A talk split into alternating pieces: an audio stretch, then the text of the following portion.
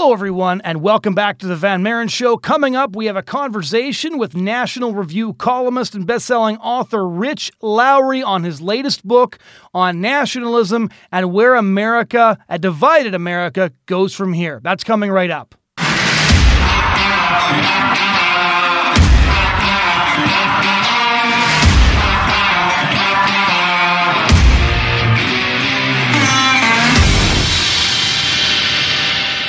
Ladies and gentlemen, welcome back to the Van Maren Show on LifeSiteNews.com. Today we're going to be discussing a very interesting new book called The Case for Nationalism How It Made Us Powerful, United, and Free by Rich Lowry. Now, many of you who are involved in conservative circles will recognize Rich Lowry, of course.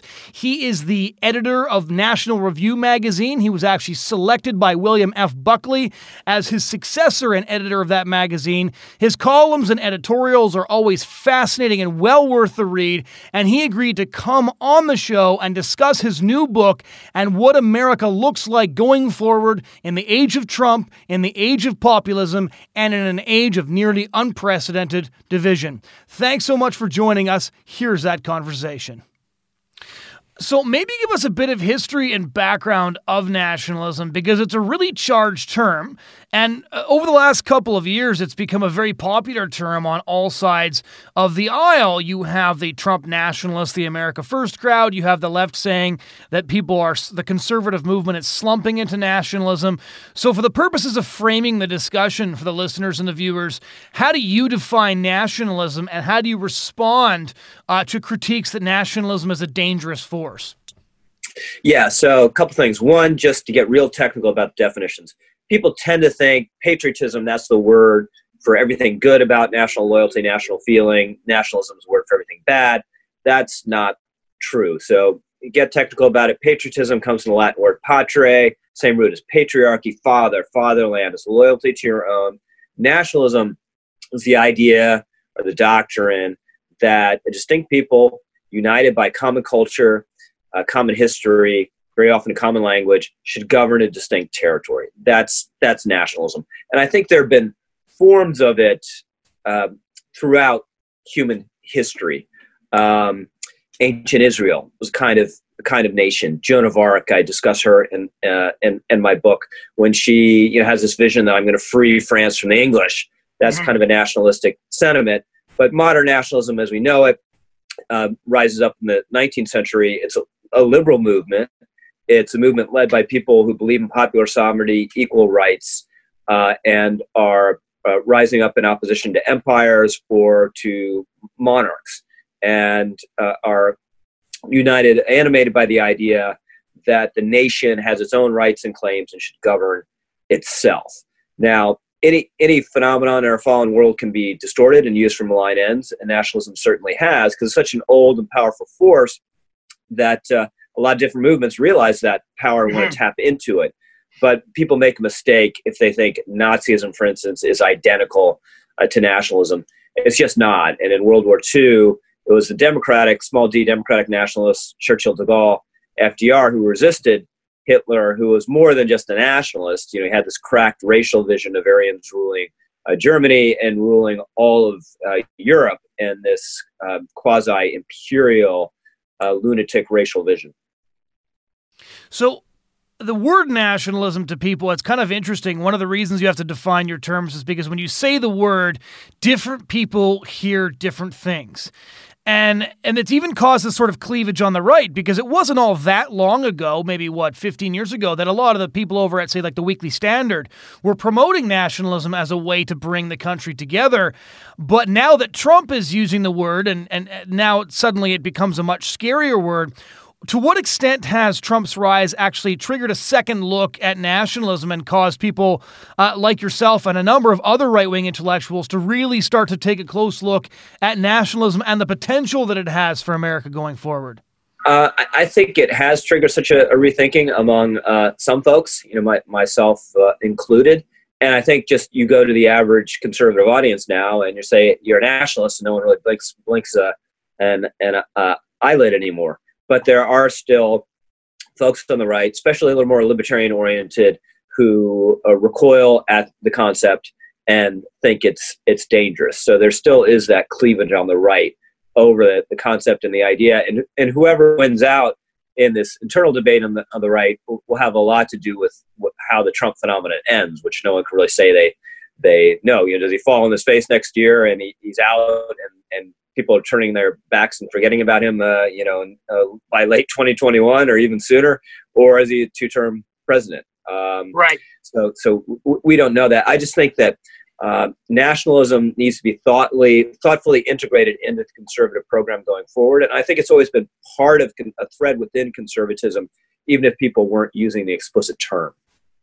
To what extent is this cleavage on the right a division between sort of conservatives and libertarians, with libertarians being inherently suspicious of nationalism, not just because of its history, but because it kind of uh, beckons people to a higher loyalty? Libertarians, of course, are very suspicious of higher loyalties, which is understandable to, to a degree. But to what extent does that explain the cleavage on the right? I think it's, it's clearly part of it. And you're right. So, so the the um, I spent a lot of time in my book talking about the American nationalist tradition, and there is one mm-hmm. uh, that tends to be neglected. You don't get an American Revolution without nationalism because the idea is our, our nation's going to govern itself. It's not going to be ruled by an empire. You don't get the ratification of the Constitution without uh, the nationalists, you know, Hamilton and, and, Washington pushing for it. You don't get victory in the Civil War. So, it's a tradition that really begins with Hamilton, um, you know, who's not a monster of U.S. history by by any means, but uh, he does believe we should have a strong and capable national government. And you say that, and a lot of libertarians are are going to uh, recoil and uh, think that inherently, you know, is a uh, offense against our, our, system or has inherent dangers uh, to our liberties. And certainly, the founders understood, you know, their dangers. Which is why we get the Constitution. You get the strong and capable national government can actually govern in the way the Articles of Confederation couldn't, but you get limits, and uh, you, you you need you need both. But I just think it's a mistake for people to, and, uh, and people on the right do this as well, people on the left, to think that nationalism equals tribalism. Yeah. It doesn't. As you point out, it's a higher loyalty. Uh, it doesn't mean it should overwhelm every single other loyalty. We should be still be loyal to our families and to our faith and to our neighborhoods, mm-hmm. obviously. But it's it's something that all of us can uh, feel as though we can belong to above race, above ethnicity, sect, and partisanship. In a time when identity politics is so strong, I think this is a um, uh, an important vehicle for unity that uh, can't be neglected.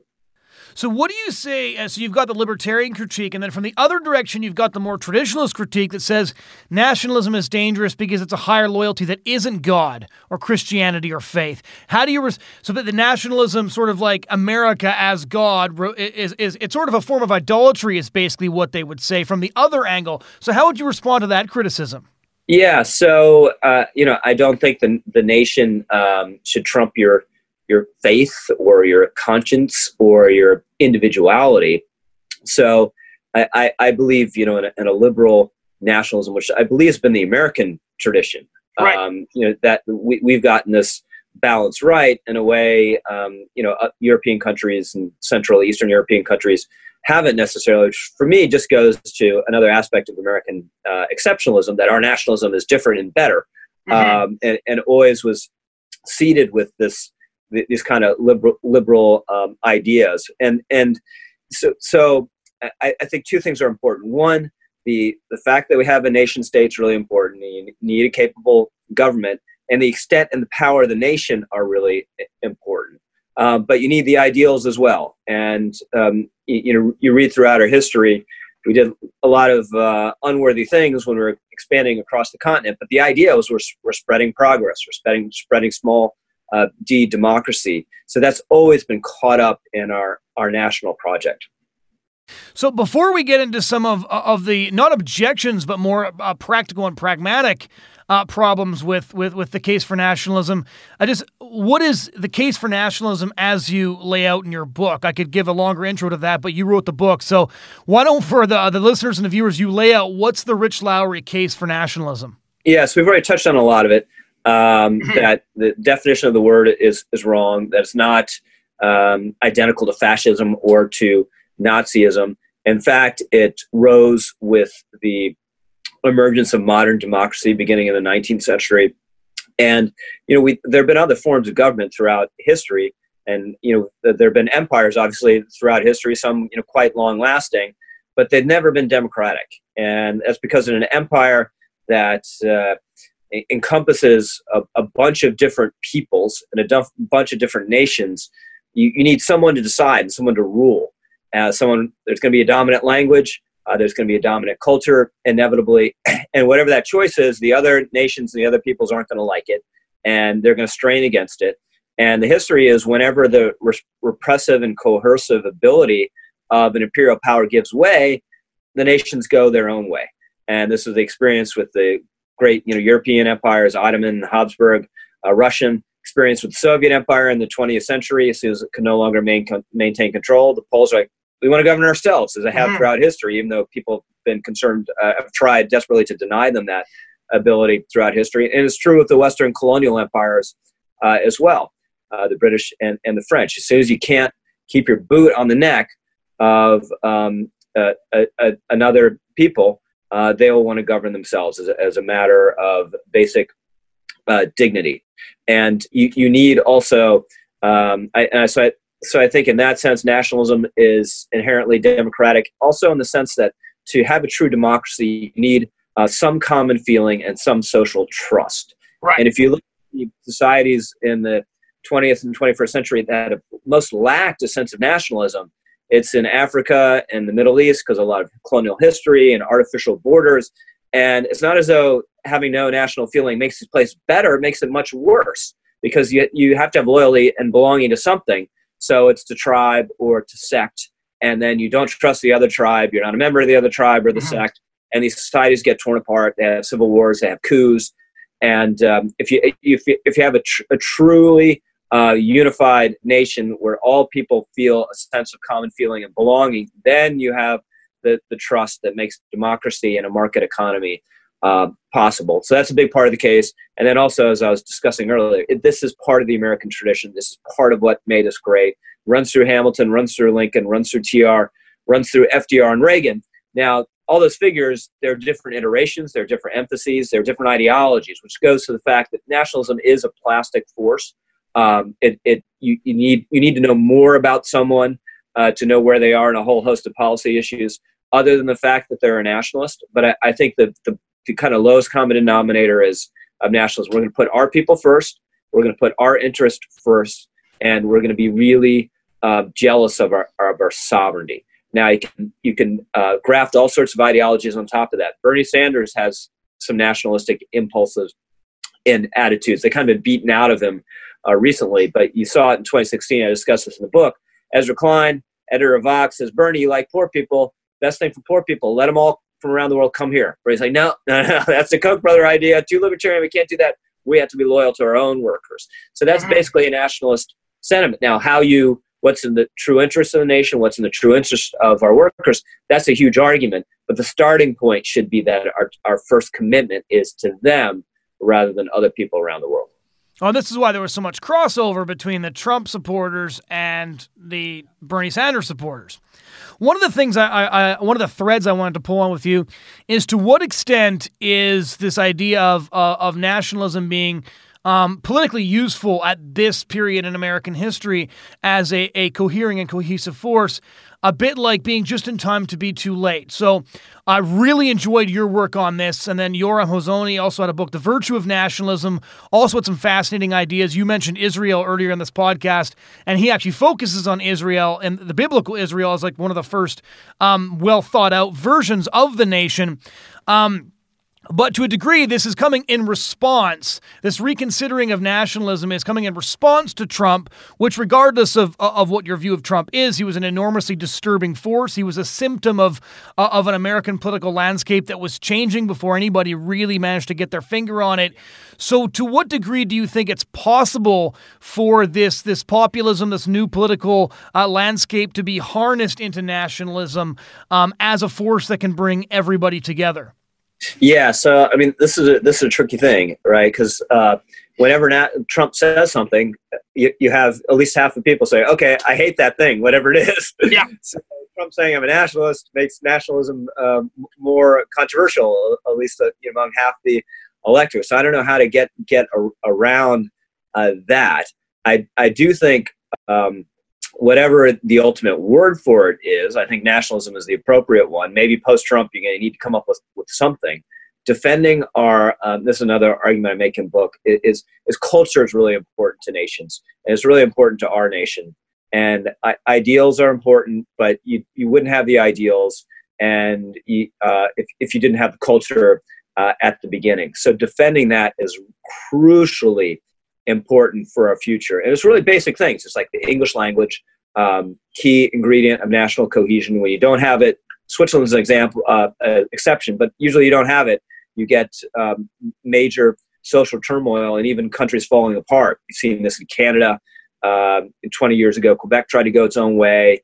French speaking province in the middle of an English speaking country. You see it in Catalonia now, uh, in Spain. So de- defending the primacy of the English language is a huge thing. Teaching our history truthfully means acknowledging our sins, but not telling the story as one of unrelieved uh, repression and woe, but of the glorious story of you know of a free people in a blessed land uh, in a way that our schools and our universities don't is hugely important. Defending our, our national heroes, our founders, uh, our civic uh, rights and rituals. You know, Thanksgiving, people kind of scoffed at Trump. He said a couple weeks ago, you know, Thanksgiving is under threat now. It is under threat, I think. You know, it's it, it's not uh, we're not seeing the full force of it. But 10 years from now, I think there'll be a lot of people on the left really arguing it's a holiday about genocide, you know, um, because what we did to the in, Indian Americans. So this this cultural agenda, I think, is really important um, to uh, conservatism and to defending um, the nation. But we, we've it most of this would have been common sense and non non controversial 40 years ago, right? JFK and his voters, most of them would have agreed with this. They wouldn't even question about it. But what's happened is this cosmopolitan wave is broken over our, our society. Beginning in the 60s and the 70s, sort of cosmopolitanism was an outsider attitude. It was the attitude of critics of society. Now it's the attitude of insiders and elite. So we kind of have a denationalizing elite for the first time ever.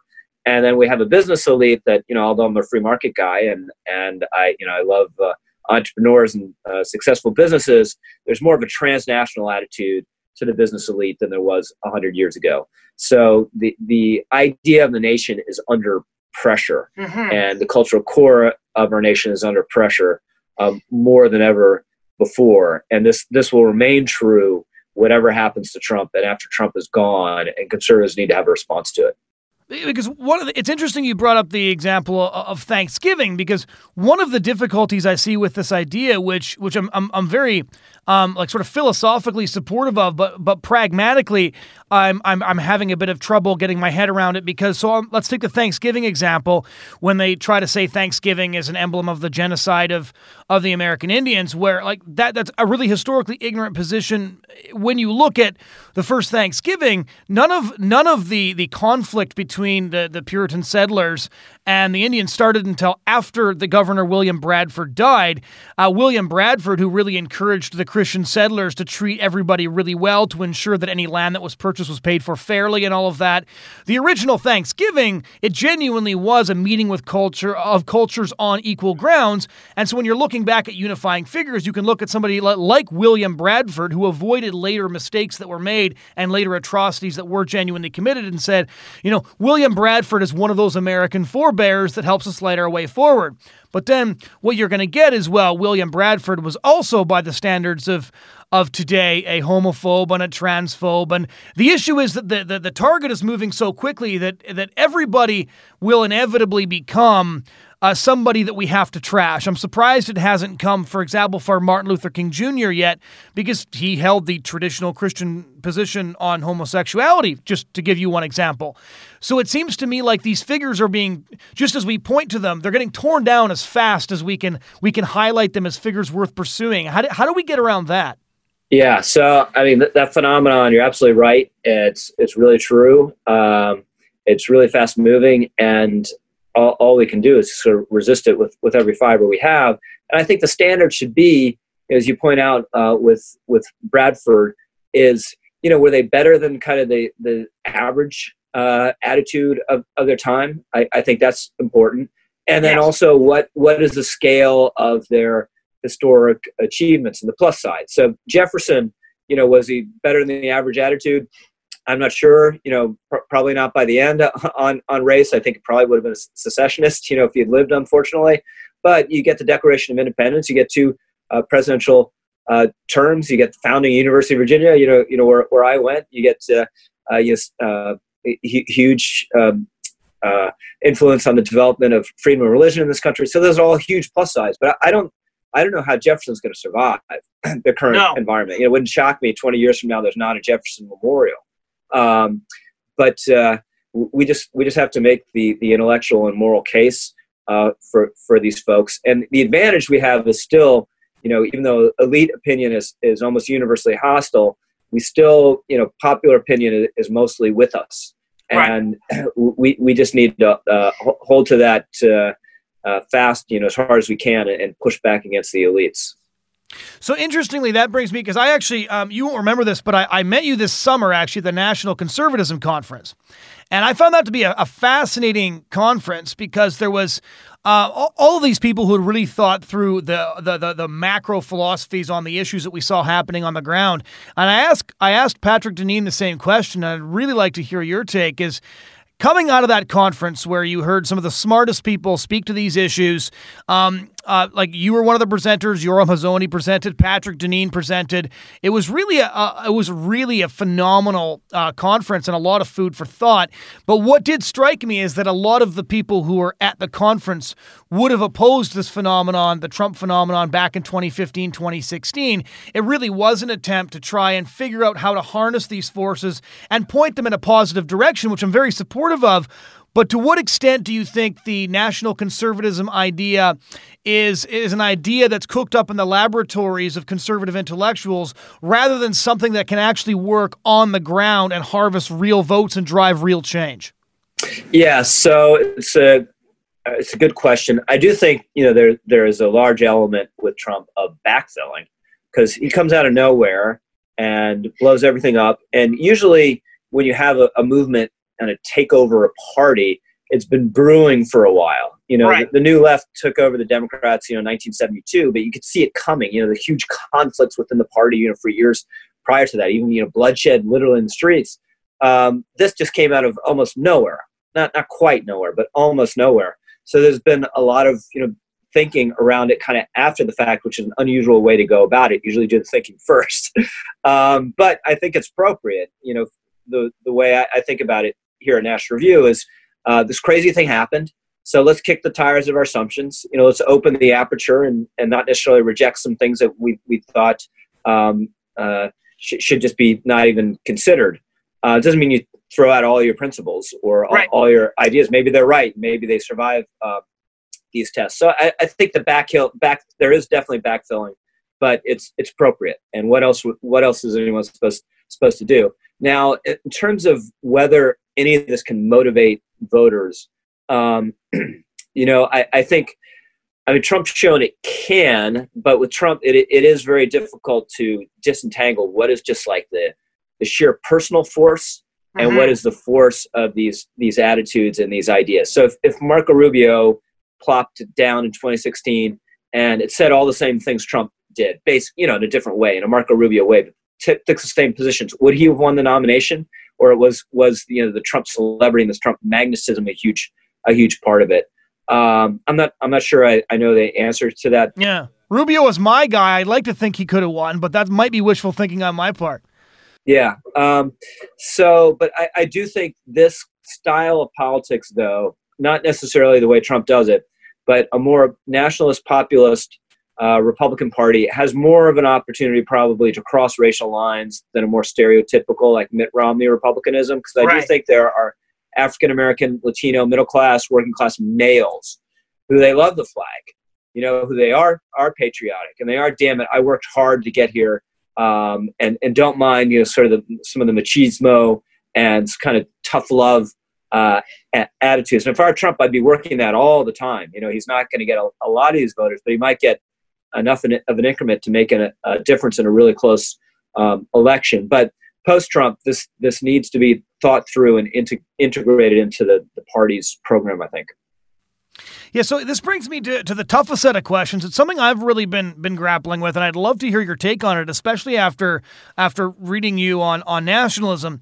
Is is, is one of the, just to give you a one example that highlights what I'm talking about. I remember when uh, the, the the sort of shock poll, and we don't know how accurate this was because the questions were probably pretty leading, but they discovered that when uh, when when when Putin was accused of going after Hillary, um, support for Putin and the Republican Party spiked.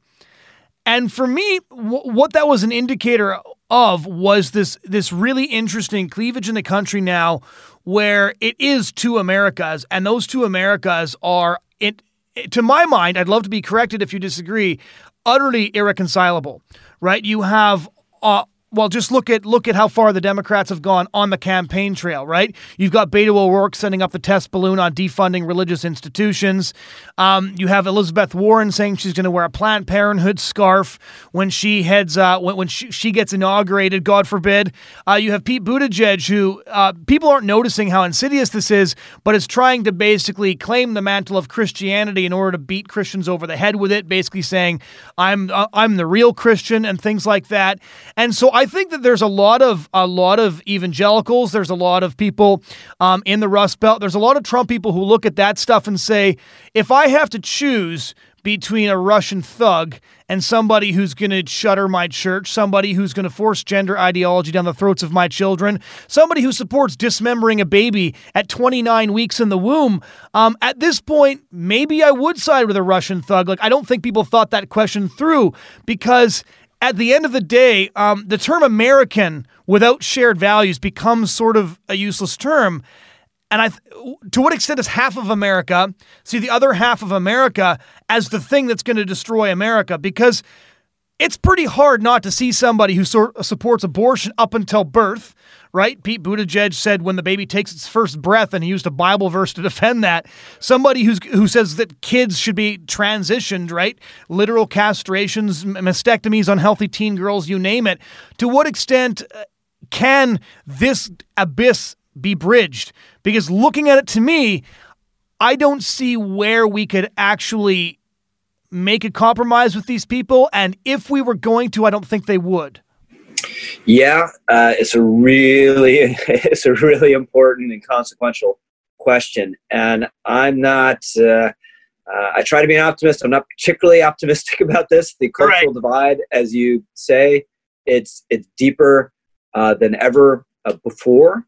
Um, it wouldn't shock me. I know this sounds alarmist, but if Trump's reelected, it wouldn't shock me if we saw some really no kidding defiance of federal authority out of California, you know, mm. at some, some point in the next um, four years. Um, but it, it's still, uh, you know, it's not. Uh, you'll you'll see conservatives, you know, compare it to the Civil War, which I, I think is ridiculous. You know, obviously we're not shooting at each other. Um, we're we, we're not even the uh, in the decade prior to the Civil War in the United States was incredibly, you know, divisive with violence on the, the floor of uh, Congress, and, and we're, we're just not there yet either. And actually, in the scheme of American history, was incredible period of social peace now in terms of you know riots and crime and, and all that. but there there is this deep uh, cultural divide that's hard to see how it heals absent some sort of crisis. Yeah, uh, that's that's a, un, unforeseeable. Um, but the thing is, there's not you know also a difference with the Civil War. There, there's there is a, a, pretty clear geographic divide, and now you know it's all mixed up everywhere. It's like an urban and sub, uh, suburban slash you know rural um, divide. So so it's not it's not as as clear. Um, but it's it's it's hugely concerning. I mean, just people with totally different ideas of what the Constitution is, of what the good life is, of what morality is, and, and as you say, a really hostile view of, of the other side as an existential threat. Well, biology and human life. Right, and what life is, yeah. Because I, I, think one of the interesting examples of this is the difference between the civil rights movement and Black Lives Matter, right? When you looked at like the civil rights movement of, of the late 50s and then the 60s, you saw a movement that uh, subscribed to black liberation theology. A lot of them had socialist or communist ideas. But at the same time, they were making the case for their agenda based on fundamental American values, constitutional values, Christian values. And they weren't saying, come over to our side and adopt our ideology. They were saying, you are failing your own Christian values. You are failing American values. So the civil rights movement, despite the fact that many of them were left wing figures, was firmly entrenched inside the American tradition. Black Lives Matter, on the other hand, actually has the destruction of the nuclear family and abortion until birth written into their platform if you go to their website. So it's a very different movement. And I'm just, I know you've expressed your, your cynicism already, but I'm very curious as to whether the term American means anything in the age of Trump. I think the term American does. I, I think we're divided about a lot of things, um, but not uh, that. Um, you know, 80% of people are you, well, maybe I should, maybe I'm speaking too soon there. Most people are proud of this country. Hmm. I'm not sure how, how high the percentage is, but um, I, I, think you're absolutely right about civil rights. And I think a lot of those figures in, in the civil rights movement, because they were left wing, they would have ended up, you know, over time, like where the Black Black Lives Matter is. But there's a difference between the two movements, and you're absolutely right. The civil rights movement and its glory days was making the case we are Americans, right? Yeah. And you're failing your own ideals and your own institutions, your own uh, constitution. Uh, Black Lives Matter and associated attitudes and movements is really um, m- more concerned with tearing down the nation. And you see this with the 1619 Project, the New York Times. Uh, yeah. Important to focus on slavery, there's a lot of moving and true stuff in that series, but there's also a lot of lies about ourselves. And this is also just the sweep of human history, a really bizarre thing because usually throughout all history, you lie about the other guy, right? So, you know, the French lie about the Germans, not that they need to lie very much to make them look bad. The Germans lie about the French, but lying about yourself and trying to delegitimize your own nation is something extraordinarily new. And um, uh, and that's you know Black Lives Matter uh, sees the nation as rotten to its core, you know, as as uh, shot through with white supremacy and inexorably and from the beginning. Beto O'Rourke, you know, in his disgraceful campaign, one of his moments was he had this San Antonio roundtable with recent refugees and telling these people, desperate people, who best thing that's ever ever going to happen to them or their families, they got here. What's he tell them about America? Right? It's it's a white supremacist country, and um, God knows we've had our historical failings. We have our failings now, um, but but th- that's that's about tearing us um, tearing us down and and ripping out in, any ligaments that might unite us, and it's it's a really distressing phenomenon. So when you point to the sort of the pantheon of American heroes, one of the things I was wondering, reading a lot of your work, and then some of your subsequent um, commentary on on your work in National Review, The Atlantic, etc is that when you say, you know, TR, the, uh, Teddy Roosevelt, Abraham Lincoln, Alexander Hamilton, uh, that's going to be really uh, appealing to a lot of conservatives. Teddy Roosevelt, just with the sort of the populist rethink, maybe, but but like pe- people are going to be really attracted to that. To what degree can a pantheon be created that might have more universal appeal, like throwing in uh, Frederick Douglass and Harriet Tubman and and all of these people, and then really emphasizing uh, this this pantheon because those heroes do exist. Um, it's always amusing to me that Harriet Tubman is is is is vaunted as a hero by the left, considering that she was a a deeply deeply religious gun owning uh, a person who would more or less disagree with them on all of their ideological positions.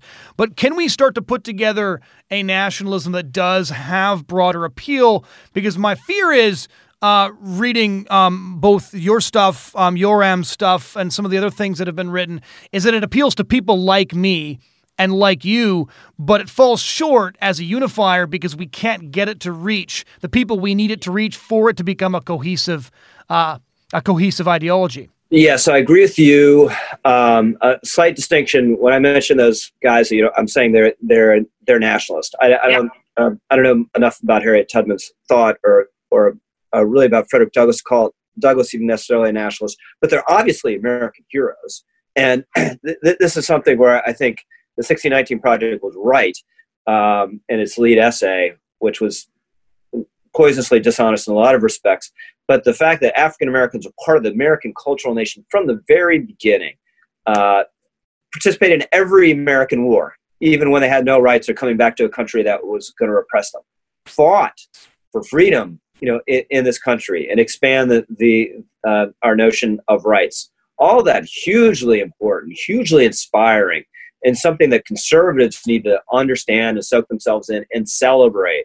So, mm-hmm. Frederick Douglass, get him on the currency. You know, he's one of the great yeah. statesmen of the 19th century. He looks great, right? he doesn't take a bad photograph, most photographed man by some estimates in the 19th century. But he, he that's a key part of the American, not the African American, yes. the American experience. Um, so there, there is this, you know, t- terrible breach um, that happened between African American voters and the, the con- conservative movement um, with the Civil Rights Act of 1965 and it's a it's a tragedy in my mind that this breach uh, has occurred because African Americans are so American. They're such a part of what this country mm-hmm. uh, what this country is, and just in sheer electoral terms, if um, you know college educated uh, whites keep trending against us, we have to go get um, more voters elsewhere. And it's it is it's been working class whites, you know, in 2016, and th- that trend had been building over time. But it's also going to have to be um, other people of, of different colors um, and and backgrounds. Uh, yeah. So we really need to work on that. Well, and in reference to shared values, I remember uh, I worked with a pro life group and we set up a pro life display along Pennsylvania Avenue at Obama's second inauguration. And as people came off the grounds from listening to the speech, there was tens of thousands of African Americans coming out and they're walking past the display. And my reaction was they're not going to be happy about this at all, right? Obama being the most pro abortion president ever elected almost every single one of them stopped and said, Love what you're doing. We're so pro life. They were, you know, taking money out of their wallets. And these people are wearing bulletproof vest sized Obama buttons. And yet they're hugely supportive of this pro life display. And so the shared values are there. And if in, in, a much broader section of the population, I think, than most people assume. It's just we're, we're too segmented. And that's why I do see a, a potential coalition built around values and, the, and, a lot of the things that you talk about in your book. But I guess from a, a, pragmatic, practical perspective, when you're looking, let's let's narrow it down for a minute, just to, to 2020. Um, and the scenarios. What happens? Do you think if if like trace it out first? If Trump wins, so if Trump wins, uh, he'll win, you know, and there's clearly a path there. You know, this date probably give him about a 50-50 chance, but there's no way he's winning the popular vote. He's going to lose the popular vote by more unless something extraordinary happens, and he's going to have to thread the electoral needle again. And polling, you know, last month or so, and there's been some shock over this, shows he's right there, you know, in Wisconsin, in Michigan, in Pennsylvania. Um, so, you know, his, his path uh, also is, is, more dependent than it should be because of the way he's uh, governed and conduct himself on just completely destroying the other side. Uh, but he's really adept at that, and um, all, all, those uh, Democrats that you likely uh, think have a chance to be nominated have, have big vulnerabilities. Mm-hmm. So, um, what happens you know, I think it's going to be a, a, second term. You know, it's it's obviously much better than you know Elizabeth Warren or Bernie Sanders, um, but it's going to be rocky because I think he's he's had trouble retaining good people.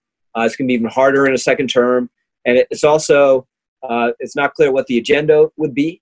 Um, at, you know, we haven't heard anything on, on what his second term agenda uh, would be and he probably still won't have the House. You know, so there there won't be any sort of governing partnership uh, with the Republican Congress, which there was the first two years, which w- was provided a, a, helpful focus, I think. So, um, you know, better than the alternative, but uh, uh, rocky. And so uh, then the, the second set of questions is one, who do you think the Democrats are most likely to nominate? Which I know is a dangerous question to ask before Iowa, but just take a shot with that in mind. And then, second of all, um, what do you think happens if they beat Trump? Yeah, so I have no idea now. You know, I had a clear theory of the case two months ago. Most of the race, I thought Biden was overestimated and uh, would, would um, deflate. Um, and still, you know, he still could finish fourth in Iowa and fourth in New Hampshire, and it, it's all over. Um, but it's he's also showed more resilience than I would have expected.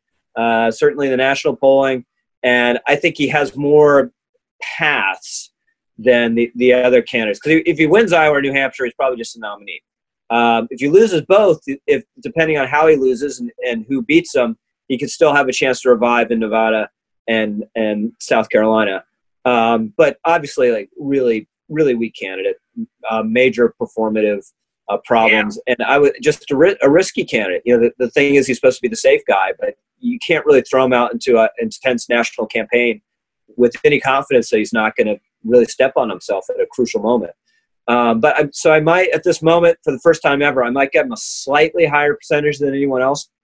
But I think Buttigieg, you know, even though it's kind of ridiculous, uh, South Bend mayor, 8,500 votes total in his reelection in 2015. You know, uh, student council presidents get more absolute votes than that in, in some schools.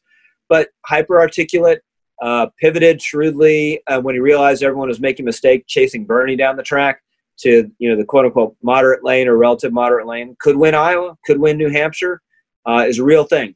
Um, Bernie, shockingly, uh, I think is, is stronger than he's ever been at the moment. Uh, despite the heart attack, despite Warren's rise, which is abated, uh, he could win Iowa.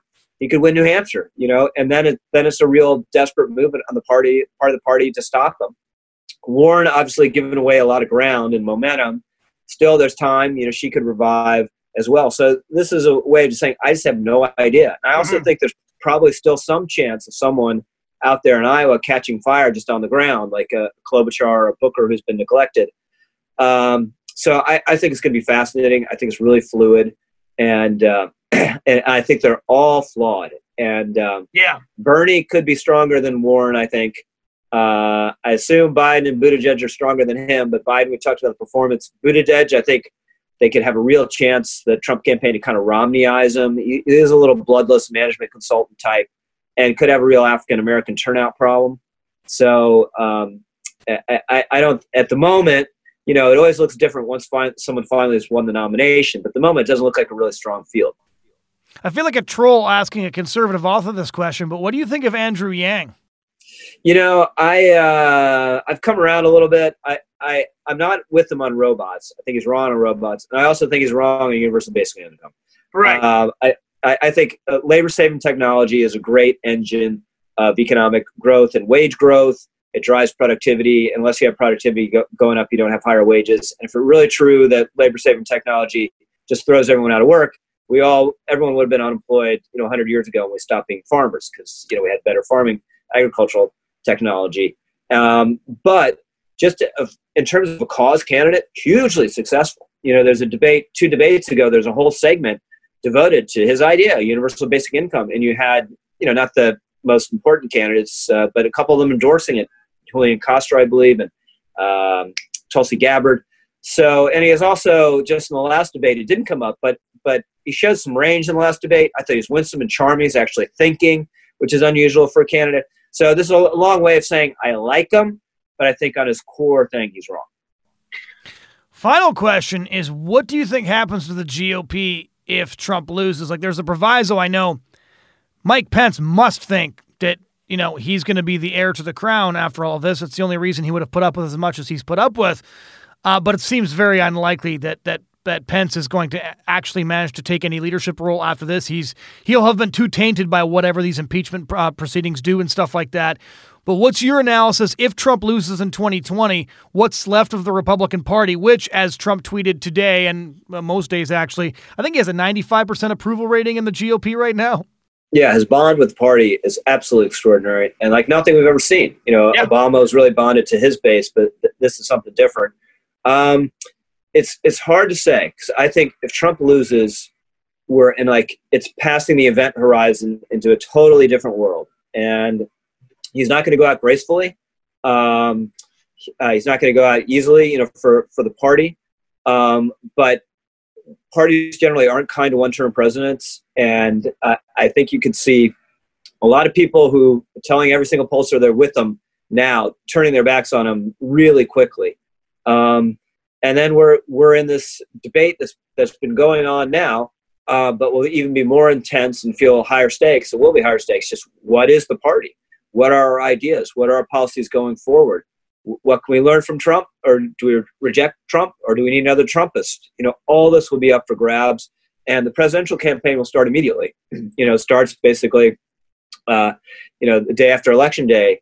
Uh, 2020 if he loses. And you know, Pence will want to run, Nikki Haley will want to run, Pompeo will run, want to run, Tom Cotton will run, want to run, Josh Hawley will want to run, and you know, 15 other people I'm not thinking of. Don Jr. Uh, might want to run. Um, so it, it's going to be a fascinating period, and I, I don't, I, I'm not, I don't have the crystal ball to tell you how it's going to turn out. well, Rich, where can uh, where can uh, all of our listeners and viewers get a copy of your great book? Thank you so much. Amazon.com. All right. Thank you so much for taking the time. We really appreciate it. Appreciate the conversation. These are great questions. Really appreciate it. All right. Have a great day. Take care.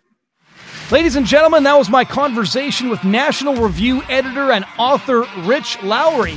If you want to check out our past episodes uh, on subjects just like this, you can head over to iTunes, SoundCloud, lifesitenews.com under the podcast key, or on YouTube. Again, thanks so much for joining us this week and we do hope you'll join us again next week.